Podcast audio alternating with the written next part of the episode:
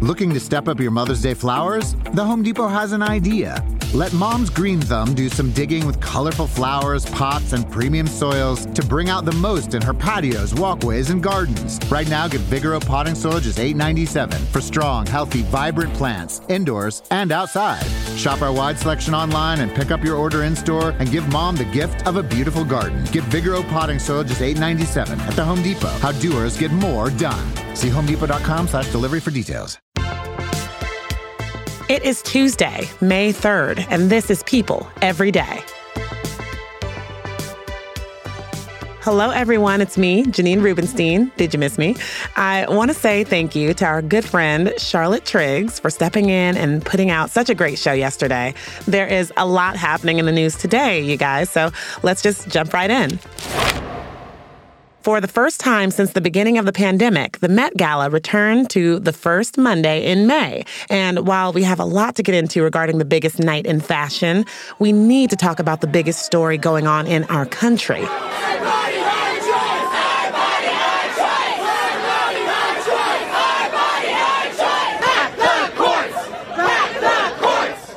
That was the sound from outside the Supreme Court last night. Protesters from both sides of the political spectrum flocked to the doors outside the highest court in the land after news sources reported a leak surrounding an upcoming Supreme Court decision that would overturn Roe v. Wade. Outlets are reporting that, quote, a majority draft opinion is set to append the established right to an abortion in the U.S. Joining us now to provide some context on this landmark decision is People's Associate Editor Julie Mazziotta. Thanks for joining us, Julie. Hi, thanks for having me. So, what can you tell us about the case the Supreme Court is weighing that would potentially overturn Roe v. Wade? So, in December, the Supreme Court took up a lawsuit about Mississippi's proposed ban on abortions after 15 weeks of pregnancy. And currently, Roe v. Wade establishes the right to an abortion until 23 weeks. So, if the Supreme Court was to allow that to go forward, it would violate the Roe v. Wade ruling. And when the Supreme Court, which is now majority conservative, took up that case, the expectation was that they would likely overturn Roe v. Wade. And this isn't the first time it has been challenged, right? What was the 1992 situation? In 1992, the case was Casey versus Planned Parenthood. And the outcome of that was that they upheld Roe v. Wade and the right to abortion. So in the draft opinion that was released last night, Justice Samuel Alito said that they would need to overrule Roe and Casey to move forward. Mm. Wow. So if Roe v. Wade is overturned, what are the immediate impacts we'll see at the state and local levels of government regarding, you know, access to safe abortions? Yeah, so I think the most important thing to note is that right now abortions are still completely legal in the United States, no matter where you are if you have an abortion scheduled for the next week, you have the right to do that the next month. This final opinion likely will not come out for the next two months or so. The votes for the justices still can change. This is only a draft and it's a leaked draft, so it is absolutely not final. But if it is overturned later in a few months, there are states like Mississippi and Texas that have trigger laws in place where as soon as Roe is gone, it would automatically ban abortions in that state. On the other hand, then there are other states like Hawaii, New York, California that already have protections for abortion rights in their laws, in their state constitutions that would keep it in place. Well, I've seen all over today that Senate Democrats are looking to codify Roe. So, can you elaborate on what that means, how that process works, and, and, and what would happen if they were to succeed? Yeah, so it basically just means that they want to take Roe and make it a nationwide law actually last year in Congress, the House passed this bill, the Women's Health Protection Act of 2021, which would make Roe law. They tried to move it to the Senate, but the Republicans and Senator Joe Manchin refused to bring it to the floor for debate. Um, so they never brought it to a vote. Mm. So the hope is that there is still the chance that this could move forward. And this morning, Senator Chuck Schumer, the majority leader, vowed to bring it to the floor for a vote. So if they did that, that would make it a nationwide law. Basically, it would exist as a nationwide law, even though it's not a Supreme Court decision. Well, lastly, a Supreme Court decision leaking to the press is virtually unheard of. So, how does something like that happen? And who had access to these draft opinions before they were even released? That is just an incredible side of this whole story. Just a couple hours ago, Chief Justice John Roberts verified that the draft opinion was authentic and he vowed to investigate and figure out who did this. I assume there are aides to the Supreme Court justices that could have had this draft and leaked it, but yeah, it's just an unprecedented situation. Well, Julie, thank you so much for shedding some light on this huge moment. Yeah, happy to help.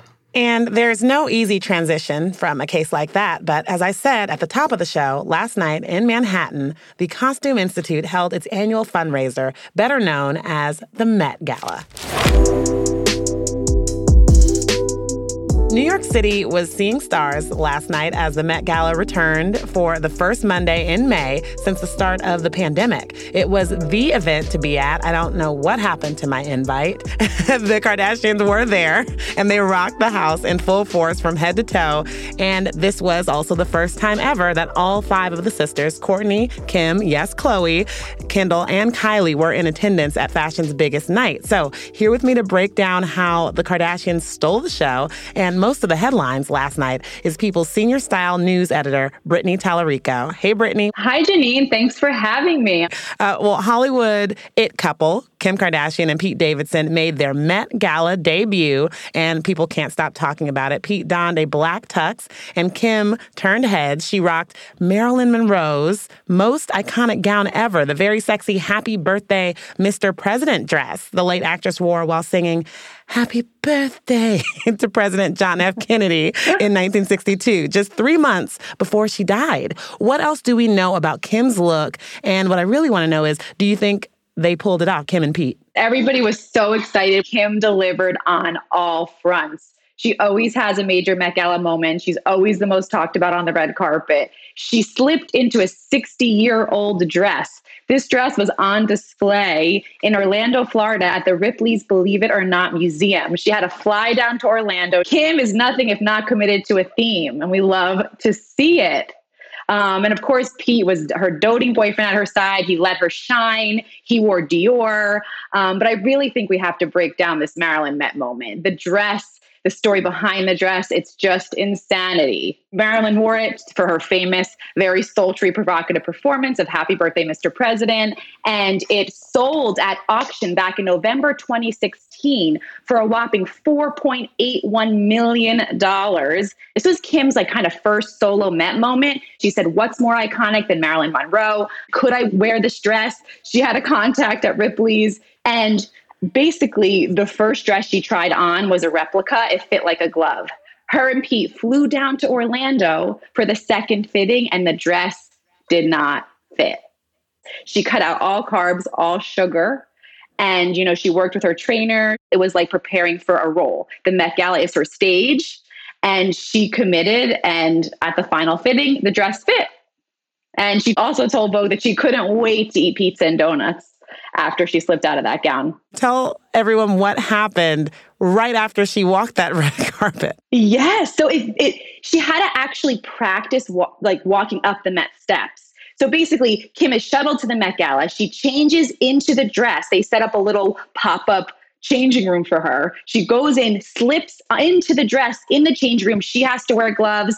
The handlers have to wear gloves. Everyone's in gloves, and she's only in that dress for the photos on the Met steps, the original Marilyn dress, right? So she's like kind of taking each step very slowly. She had to practice, like Pete had to help her. It was a big process. Before she went into the gala, she changed into a replica of the gown. Wow. And even more committed to the theme, even more, she she dyed her hair blonde. It took 14 hours oh to really God. bring that whole Marilyn moment home. Well, it was a night to remember for the entire family. So, which of these looks made you do a double take?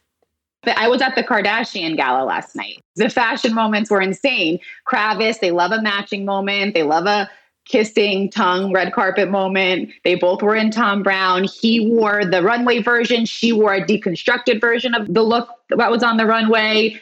She was very funny on the red carpet, very nonchalant. She basically said she wore what they told her to wear.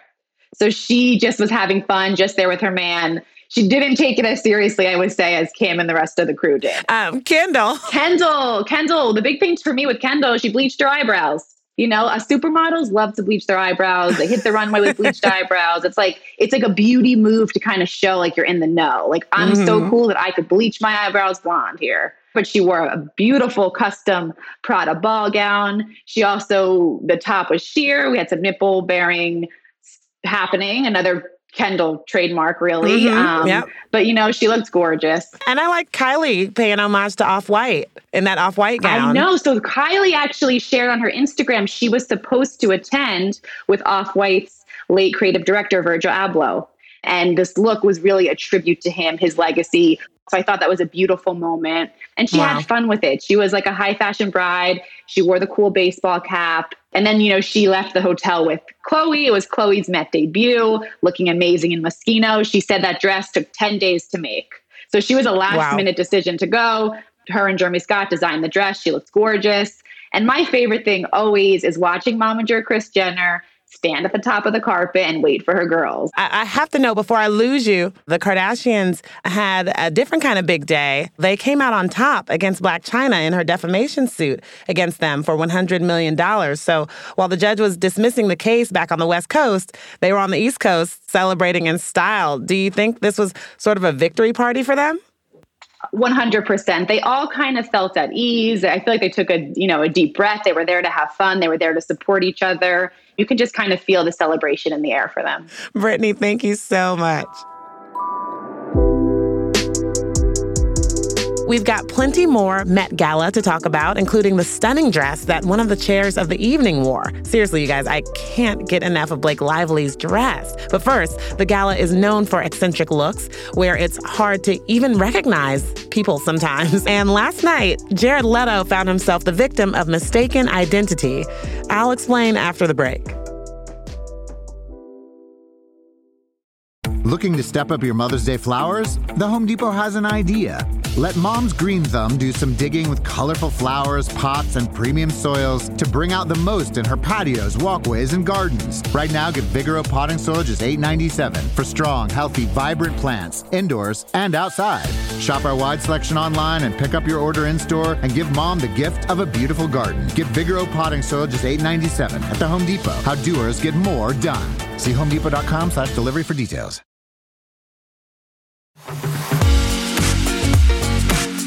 We are back. Academy Award winner Jared Leto is no stranger to making a statement on the Met Gala red carpet. You all probably remember when he showed up to the event back in 2019, I think it was, carrying a replica of his severed head under his arm, which I still, to this day, do not understand. I mean, I get fashion, but Wow. So last night, he showed up looking like some sort of metallic swan with dark eyeshadow and gemstones surrounding his eyes, and this massive pointed silver outfit with all of these quill feather like spikes sticking out. To top it all off, he rocked some slicked back platinum hair. It was very Jared Leto, to say the least, except it wasn't Jared Leto. Several outlets, including the New York Times, posted photos claiming it was Jared Leto in this elaborate getup, when in fact it was actually Fredrik Robertsson. Robertsson is a Swedish designer and self described fashion dictator and fashion addict who, with all the makeup and the fashion feather choices he made, does bear a resemblance to Jared Leto. Now, Leto was in attendance and somehow still managed to look like someone else. He and Gucci creative director Alessandro Sandra Michele, dressed as identical twins with cream colored tuxes, red satin bow ties, leather gloves, and matching brown suede clutches. And of course, they each wore a matching hair clip in their long, wavy brown locks. So who would have thought that one of the themes of the night would have been dressed like Jared Leto? you need to check out these pictures because the different Leto looks are everything to see on our website. Our coverage of fashion's biggest night continues. We have so much to talk about, about all the other looks and glamour from last night. So joining me now is one of my favorite guests on the show, People's Style and Beauty Director, Andrea Lavinthal. Hey, Andrea. Hi. So last night's theme was gilded glamour, and the celebrities definitely brought the glamour. And someone who especially brought her A game, as always, was none other than one of this year's Met Gala co-chairs, Blake Lively. Oh my God, her dress was amazing. So when she arrived, everybody was like, oh my God, oh my God, oh my God. You know, this like gorgeous, billowing, coppery uh, gown with like the beading and the bodice and then, you know, column and then the big train and all the, you know, opulence of it. And then, like magic, the dress changed colors. And it like transformed from the copper to that like bluishy green color to mimic what's called a patina, which I had to look up. But that's like when the Statue of Liberty goes from bronze to that oxidized green. It's called patina. So she patinaed. Oh, wow. An homage to New York and the Statue of Liberty and just. Yes, fashion. I think that's a, a Met Gala first is patinaing on the carpet. She was inspired by all things New York from the zodiac constellations that are on the ceiling of Grand Central Station. The shape of the dress is an inspiration from the American designer Charles James.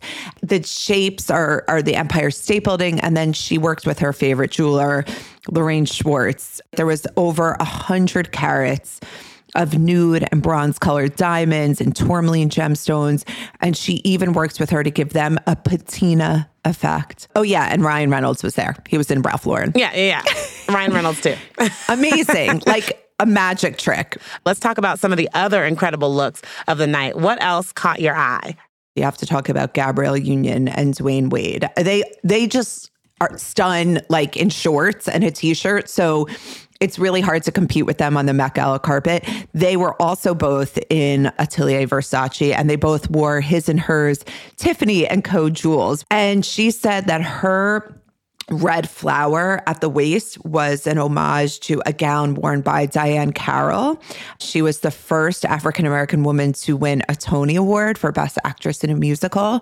So I thought, you know, what's cool is if you hear Gabrielle talking about her dress on the red carpet, there was a lot of meaning that went into it. So in addition to being just stunning, there was a, a, a lot of storytelling behind it. Oh, for sure. And then, and what about the the second couple? Tell me. Joshua Jackson and Jodie Turner Smith. Jodie, oh my God, Jodie and Josh. Yes, I call them Jodie and Josh. Isn't that what you call them?